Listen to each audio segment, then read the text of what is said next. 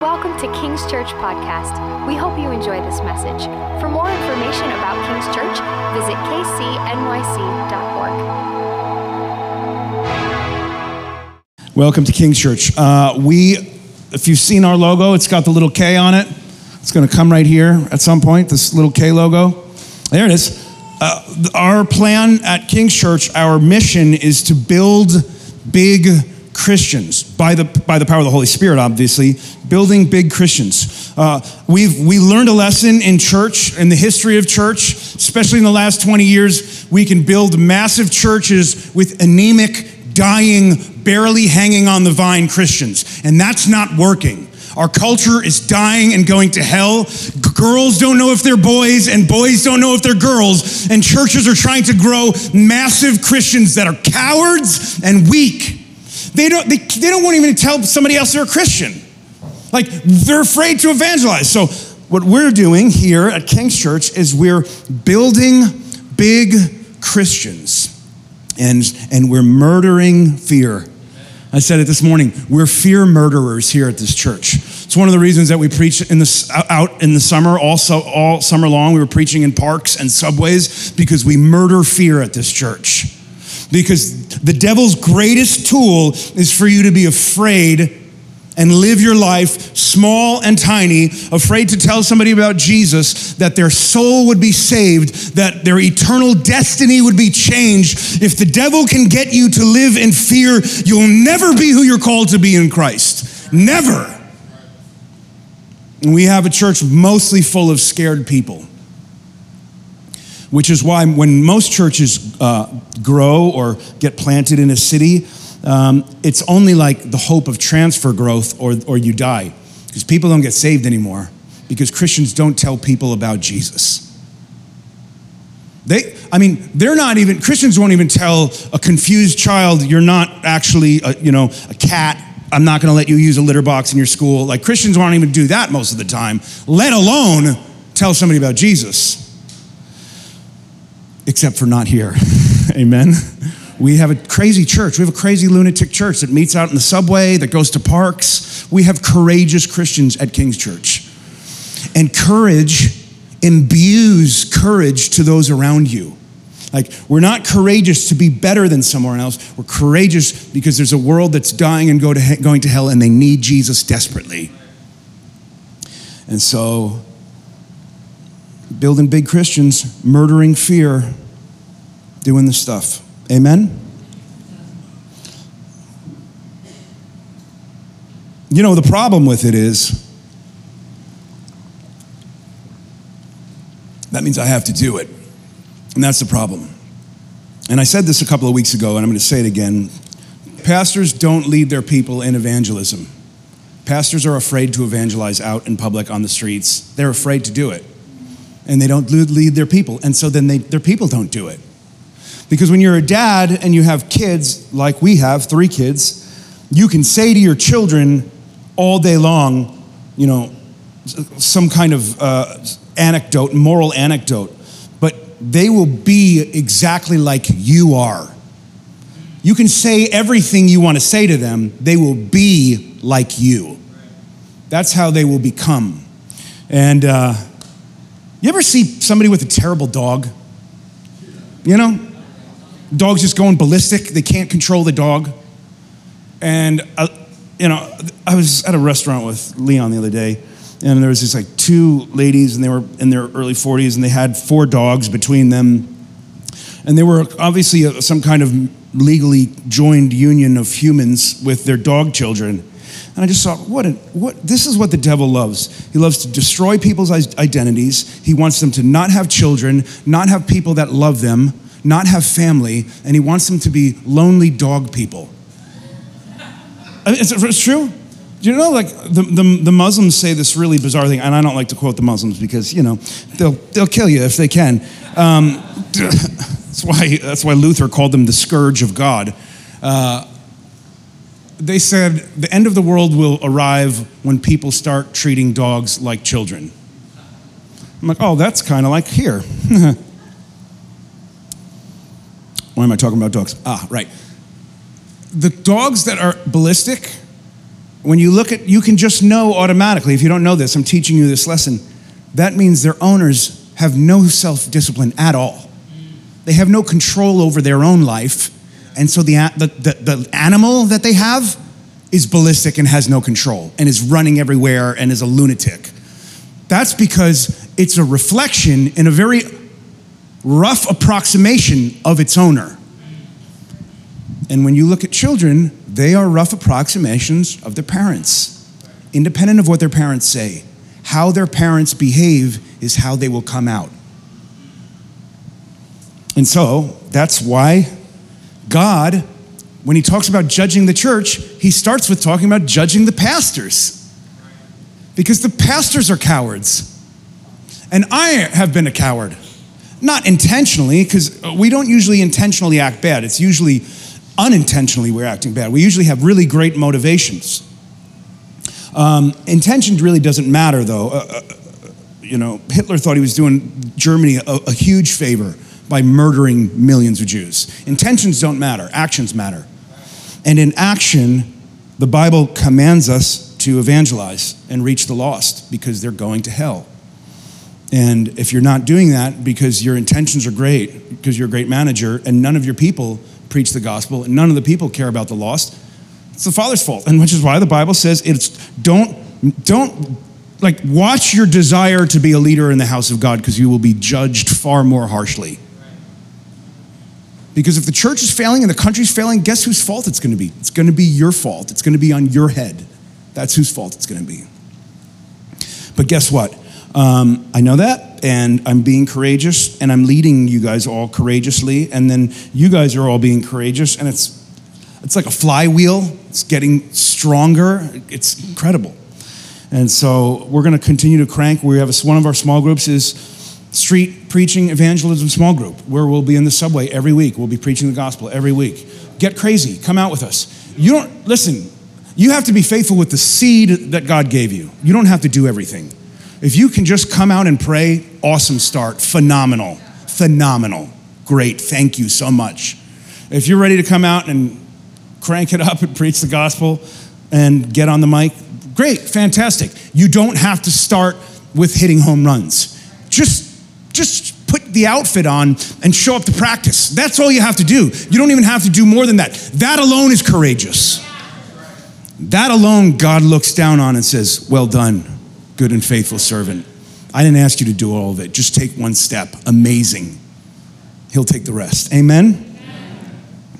That's it. Go home. Nah, just kidding. I have a whole message. let's, get, let's get into it.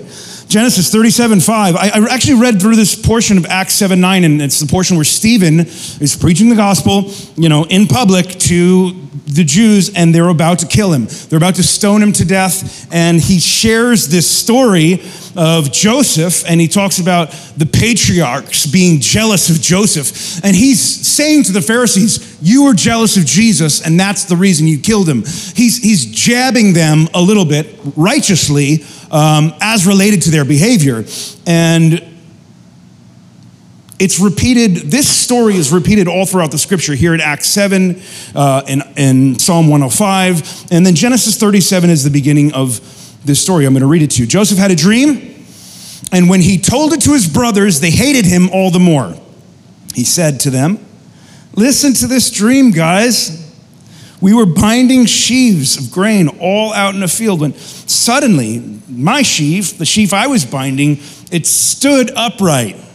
And the other sheaves of grain came around and bowed down to mine. It's, and it's funny because, like, there's 11 of you, there are 11 sheaves, there's one of me. Isn't that great? Uh, his brother said to him, Do you intend to reign over us? Will you actually rule over us? And they hated him all the more because of the dream he had and what he said. And then he had another dream and he told his brothers, Listen, I had another dream, and this time the sun and the moon. It's like, okay, dude, listen, they hated you the last time you told them a dream. What are we doing? Like, we're not learning. We need to be learning here. This time, the sun and the moon and the 11 stars were all bowing down to me. Yeah! it's just crazy that he would say that. when he told his father, as well as his brothers, his father rebuked him and said, What is this dream you had? You know, dreams uh, are not intentional. We all know that, right? So, I, I, a couple of months ago, I woke up swinging and I punched. And Goldie still climbs in our bed every night, and I and I just missed her by the grace of God. But I'm fighting a lot of people in my dreams, and sometimes I come out punching or kicking, and I punch the pillow right next to her. At law, there's this idea um, about criminal culpability, and it's called mens rea and actus reus. And mens rea means that you have an evil intent. Actus reus is the, the actual wicked act. And if those two things are there, you can be found criminally culpable for a crime. But if there's no mens rea, if there's no evil will, no intended will, you're not culpable. And it's so funny to me that God placed the dream inside of Joseph. He didn't create the dream on his own. You can't make yourself dream something. And his father rebukes him for something that God had planted inside of him. Will, you, will your mother and I and your brothers actually come and bow down to the ground before you? And his brothers were jealous of him, but his father kept the matter in mind. God puts dreams inside of people, it's part of uh, what he does. Uh, it's, it's been a little bit over preached in the church, but um, I, I want to preach about it this morning because it's a part of the it's part of the canon. It's a part of God's word. It's a part of uh, the paradigm of living a kingdom life. Talking about dreams. I have a picture right here. Uh, 2000, 10 years ago, exactly, uh, 10 years and maybe a couple of weeks ago, Bethany and I moved here. Look at how little these two children are of mine. Solly, I think, was four years old. Um, no. How old was he? They were alive, you can tell. Uh,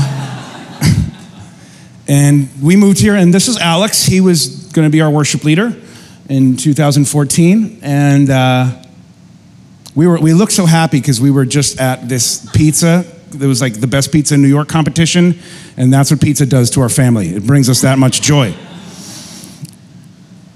And we got to New York City, and our, my, my pastor had been we got the green light we had all these other miraculous green lights that that led us here and you know in my heart i wanted to see god do something phenomenal through our church here in new york city and i'm the kind of guy when it's my birthday i only want a motorcycle like that's the only thing i want i don't want a card i don't want a cake i want a motorcycle every single year i have yet to get one but i still want a motorcycle, like a vintage, cool 1964 BMW, side saddles, very cool guy. You know what I'm talking about, Peach? Am I right? I am right, yes. And so when you have a dream from God, and that's the kind of heart you have inside of you, you're not just like, ah, I want like a mediocre church where a couple of people, you know, meet the Lord and then we just kind of have small groups until we die. Just not the plan. I, and just in my, in my heart, I was like, we're going to go to New York City and we're going to plant a church. I have a, I have a dream board. It sounds weird. It's a little bit girly, but it's okay. I'm large. It's okay. and in the dream board that I have in my room that I look at every single day, the, the, the first thing, and this is before we planted King's Church, the first thing says sit with kings on it. And the second thing, it says blaze a trail of righteousness in America. Uh, that we would see people turn back to the God of their fathers. That we would see a nation turn back to God, that we would blaze a trail of righteousness, not, not churchness. We don't need, churchness is not going to save the nation, FYI. Like, we've been doing it and it's not done a thing. It's actually probably accelerated the decline but righteousness will, will exalt a nation. Sin is a reproach to any people. Righteousness, the scripture says, exalts a nation. And I want to see United, the United States. I want to see my people. I want to see my city exalted. It's, it's not being exalted right now, it's in decline. And so we have this dream. We're going to impact not just the city, we're going to plant churches around the world, and we're going to God's going to give me a seat to sit with national leaders and presidents and senators and all of this kind of stuff. And I'm going to be a voice that stands for righteousness, righteousness, righteousness, righteousness. Not coolness, not trendiness, not great speaking, righteousness. So righteousness brings blessing to people. It heals land. It, it, it fixes things. It's another, this is something that drives me insane. We're just like, I just need to have faith. No, you also need to walk in righteousness as well. Your faith is not real faith if you're not walking in righteousness. It's fake faith, it's pretend faith. It's sold by hucksters that are trying to drive for their own selfish ambition. Real faith comes with righteousness. Amen, Pastor. Gosh, I love you, Pastor. Wow. Where's that other picture? Where's that picture number one? That, that, that, that, there it is. Look at this one. That's a little better because you can see how small Solomon is in that picture. And you have this, you know, just, just coming with a dream.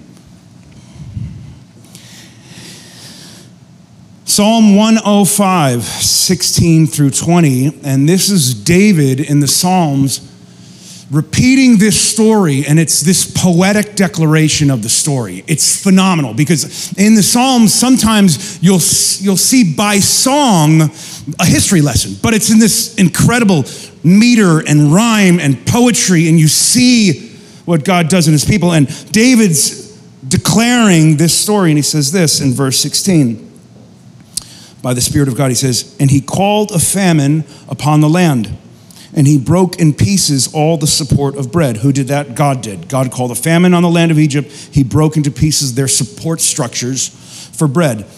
Verse 17, and he sent a man before them, Joseph, who was sold for a slave.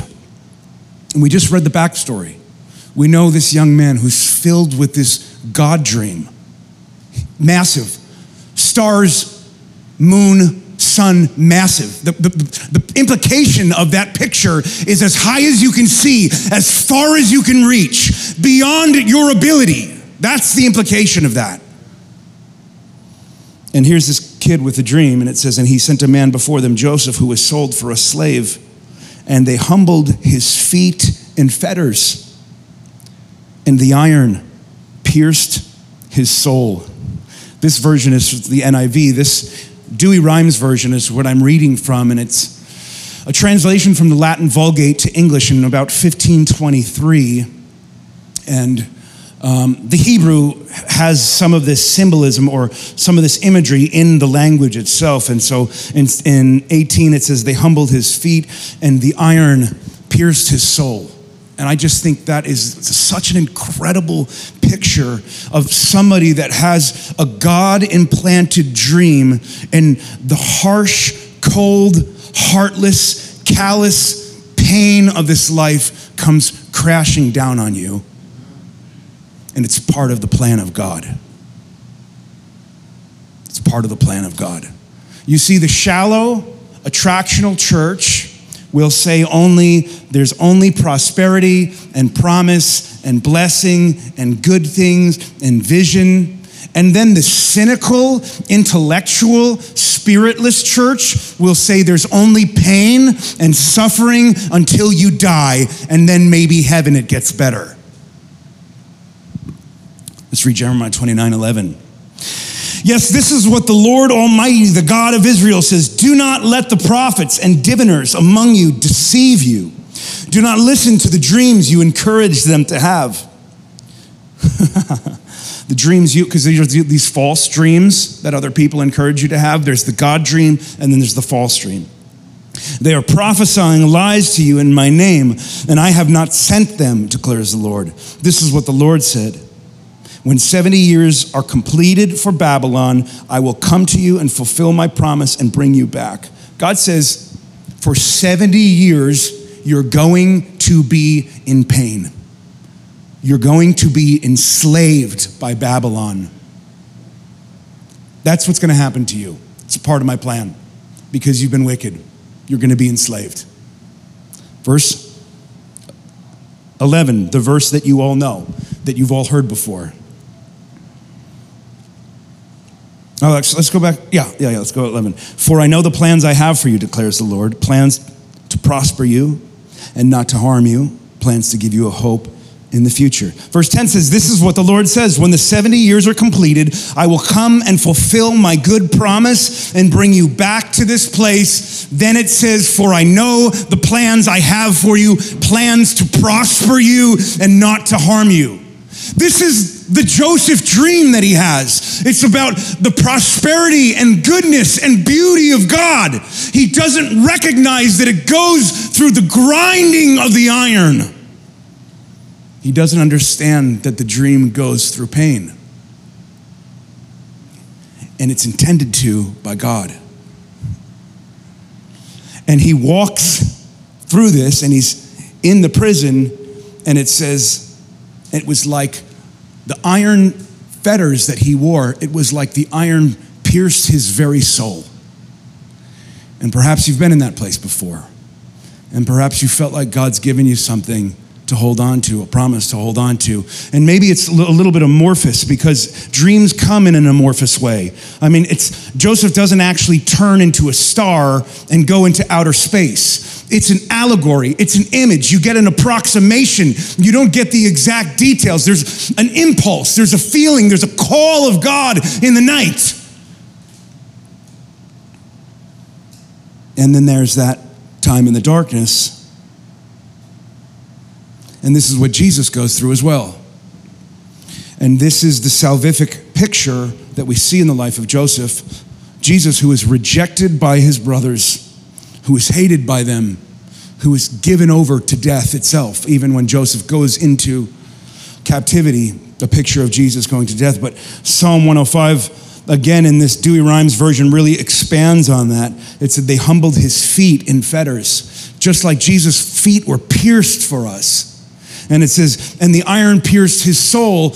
Well, did you know that the Roman spear, the tip of the spear was actually iron? So when Jesus' side was pierced, it would be like his soul being pierced. The ancients didn't believe that your soul existed up here in your mind. Our world is so intellectually oriented, we believe that the seat of our being is up here. The ancients believed that the soul was here. The seat of your being was in your stomach. That feeling you get when you walk into a place and you know you shouldn't be there, your soul reacts to it. The ancients believed that was the seat of the soul. And when Jesus was pierced into the side, it was an exact fulfillment of this prophecy iron piercing his soul.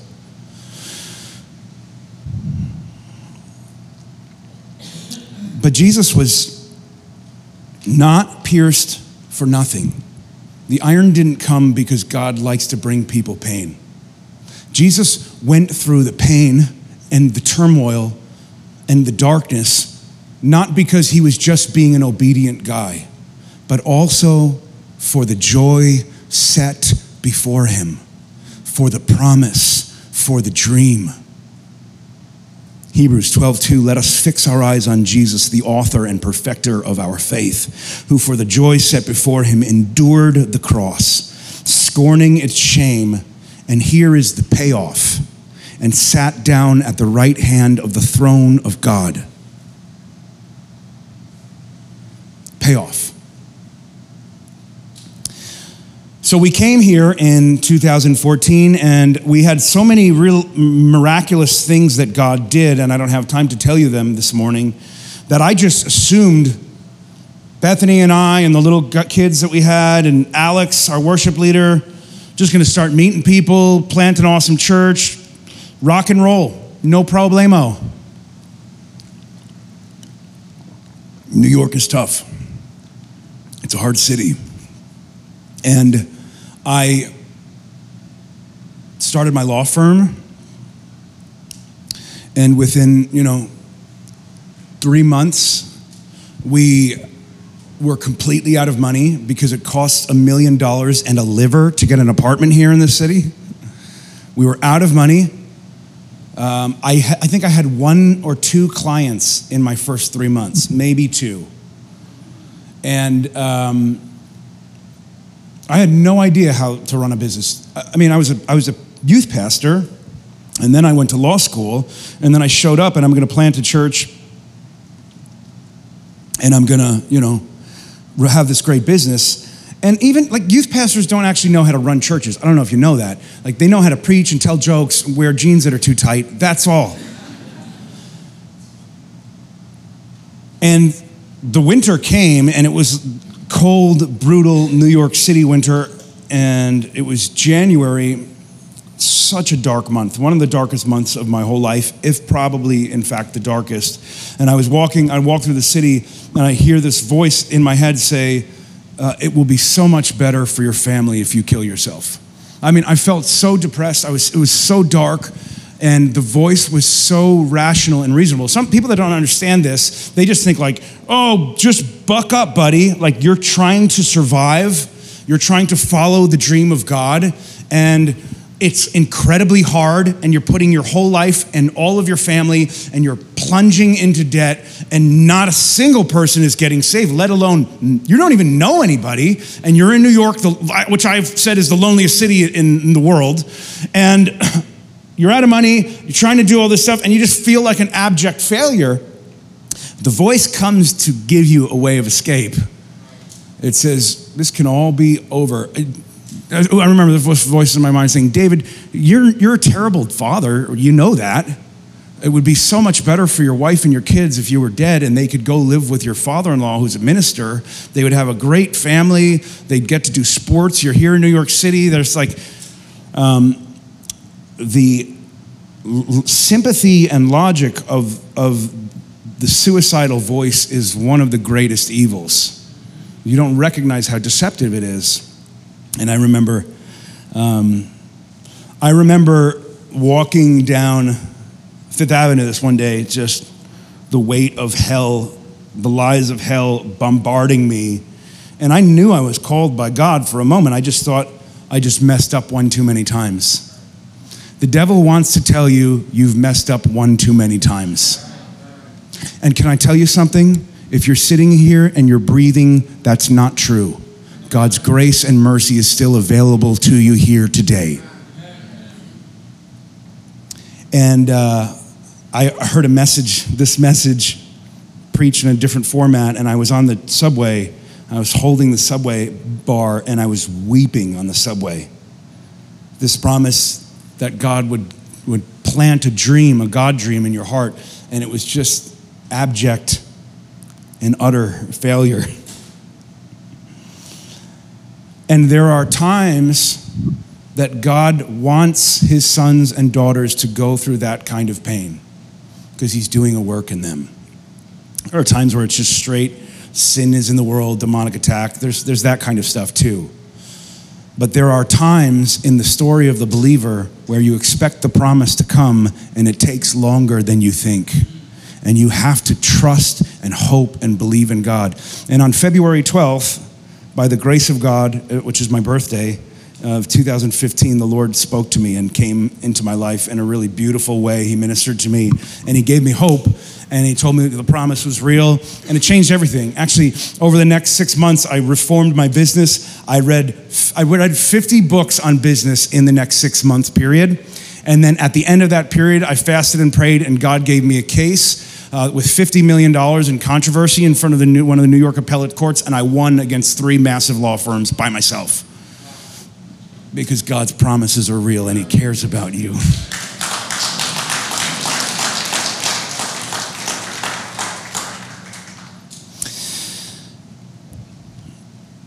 Verse 19 of Psalm 105 pain in the soul. And then it says this this is the transition until His word came. Until the word of God came and changed everything because the pain, you don't know how long, first of all, you don't know how long it's going to last. Second of all, you don't know how long you can last. But then it says this this is the salvific phrase until his word came. And the word of the Lord inflamed him. And the king sent and released him, the ruler of the people, and set him at liberty, and made him the master of the house and ruler of all his possessions, that he might instruct princes as himself and teach the ancients wisdom and Israel and Jacob would be free. And so 2004, you know, 15, things start getting better. And then three years later, we, I felt like the Lord said it's time to start a church. And we uh, started King's Church five years ago with about 30 people on our team. And uh, if you were on our initial team, I know Heidi and Stephen, if you were there our first day of King Church, raise your hand. How many people were there our first day? There's only two of us. Everyone else left. There's other people that are here. Where's Maggie? Um, we had 30 people starting, and it was actually the first Sunday I think we had like 100 because people want to check you out, and then they all leave. so they're like, "Yeah, I don't like this. Definitely not for me." And then by January, it was like down to 28 people. It was very brutal, and then we started growing slowly and uh, we had about 75 80 people and then in 20 that was 2020 and then the hellscape that was blm plus covid happened at the same time and that was a hellscape that was a demonically inspired movement both are were demonically inspired and riots are all over the city people of god confused people of god walking away from their faith the fruit of that is incredibly evil. And I said it's evil. I said this is this whole thing is evil. And people got upset at me and because they were listening to pastors that don't preach the Bible. And um, our church dropped down to about 30 people. And I was like, okay, this is enough for me. It's time for me to be done now. I'm, it's time for me to become a fisherman. I'm getting a fishing vessel and I'm going out to sea now. I felt like the Lord spoke to me and said, just hold on. I have, I'm going to do some, I'm going to do all of the things that I said, all of the promises that I said to you, they're all going to come, come to pass, every single one of them. And I'm like, oh, man, is this going to take? When I'm 90, Lord? And uh, my friend Erica was, at the time, was uh, dating this guy named Charlie Kirk. And Charlie has a national um, organization with thousands of chapters and hundreds of thousands of students and a very large national radio show. I think it's like the number three podcast in America on political stuff. And Erica said, Hey, there's this guy, David Engelhardt, and he's like dealing with the BLM thing really well. He's, he has this thing in Galatians and he's teaching people about it. It's really good. She didn't say everyone was leaving my church, but she left that out, thankfully. So I get a call. He doesn't want to do it. He actually doesn't want to do it because he's like, nobody's heard of that guy. Who cares? Nobody knows him. And she keeps pushing him. And so on the show liner notes, he won't even write my name. It just says favor for Erica. It's supposed to say David Engelhardt. It says favor for Erica on the show notes. So I go on the show and I do 30, 40 minutes on Galatians and racism and unity in, unity in Christ and forgiveness and all of the stuff. Um, and I get off the show, and he says, uh, on, a, on a later phone call later that day, he says, You're brilliant. Please come and speak with me everywhere I go. And I'm like, Great. He must say that to people. That's like a weird thing to say. Uh, and then I realized he didn't say that to me, and then he started inviting me to events around the country. And within, a, within like two months, I spoke to one to two million people um, on different stages and podcasts and radio shows. And um, the Lord started doing this incredible work where He started, our church started growing. Um, the message that the Lord gave me was getting traction. It was theologically sound, it was timely. And then we started like running with all of these national pastors that are on the right track, started being in rooms with congressmen and then senators, and then I even met the President of the United States of America a couple of years ago. And the Lord continues to open these kind of doors. I'm on the news and I'm on all these kind of things regularly. The promise of God beginning to be fulfilled. And um, God places vision inside of the hearts of his sons and daughters. And then, because he loves them, he grinds them and if you don't get ground, it's really dangerous because you get proud, proud and you think the vision is about you and it has nothing to do with you. So it's about you because you get to play a part in it, but it's always for the people of God. The right vision, the right dream is always for God's people and not for you. And that's what happens with Joseph. He has this massive, incredible dream. God grinds him, and then God begins to lift him up in the nation. He makes him ruler over all the people of, of Egypt, and Joseph saves the whole world. He saves the entire, he, he saves the known world, Egypt and the surrounding places that took of their grain. not just the Christians, he saved the nation. We uh, had been saying as a church, in part just because it sounded cool, um, we've been saying this big Christians thing. It, it, it's kind of our brand, this little K, we're kings and priests with God, Revelation chapter 1, verse 5. And uh, it's just been a phrase we've been using, and it's true, but we attached to that phrase, we said we're, we're not building, we're building big Christians, not big churches. And, and there's something cool about that phrase, um, but we need lots of big Christians. We don't need one or two big Christians. That's not what the kingdom of God is supposed to be like. Jesus left and he said, You guys do it. I'm empowering you with my spirit, turn the world upside down. And they believed him and they did it. He didn't say, Oh, yes, by the way, I'm going to stay here. I want you to make a hierarchical papal model where the most important, holiest, best guy is on the top and wears special outfits. You can't ever talk to him. That's, that's the inversion of Christ's model. Christ's model is you guys, the ones filled with the vision of God, the Word of God, the life of the Spirit, blaze a trail of righteousness. And so I wrote this uh, this morning as I was preparing my, my, my message. And worship team, you can come up as I'm uh, winding down. It's, I, I wrote this I am unsatisfied with playing the dreamless brother New York City needs Jesus. And we, King's Church, are called to impact our city and this entire nation. That's the reason Charleston is launching on October 8th. That's the reason why, why Tulsa will launch and be an, uh, be an amazing community. We are no longer using the phrase big Christians, not big churches. We are going to impact the nation. We are going to have a church that is full and overflowing with big Christians, sent out to every corner of the globe to establish the city of God. We are not retreating. We are not looking to the sky waiting for Christ's return. We are taking over. We are going to believe in the dream deposited by the hand of God. We are called to be kings. We are called to rule. Stand up with me, church. Psalm 105, 19, it says this Until his word came, and the word of the Lord inflamed him. And the word of the Lord inflamed him.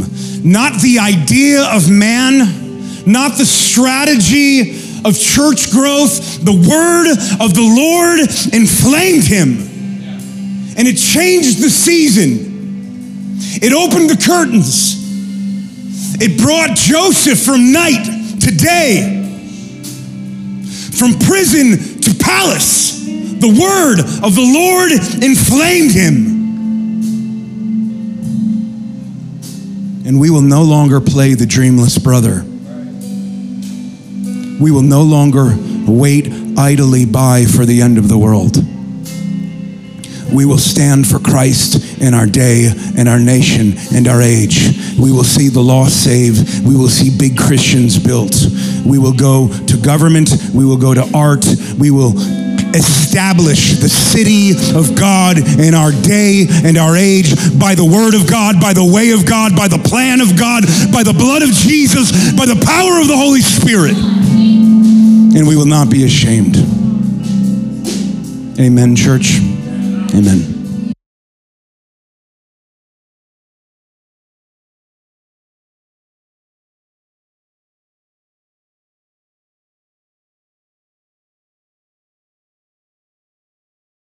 Hey, thanks for listening to today's podcast. Acts 20 27 says, For I have not hesitated to proclaim the whole counsel of God. And that's something that we're trying to do at King's Church. We're trying to steward God's word and share it to a generation. If you want to partner in us sharing the whole counsel of God's truth, please text KCNYC to 77977 and partner with us here at King's Church to get God's message, his whole counsel, all over the place on podcasts and on radio and around the world. So believers like you would be encouraged. Thanks.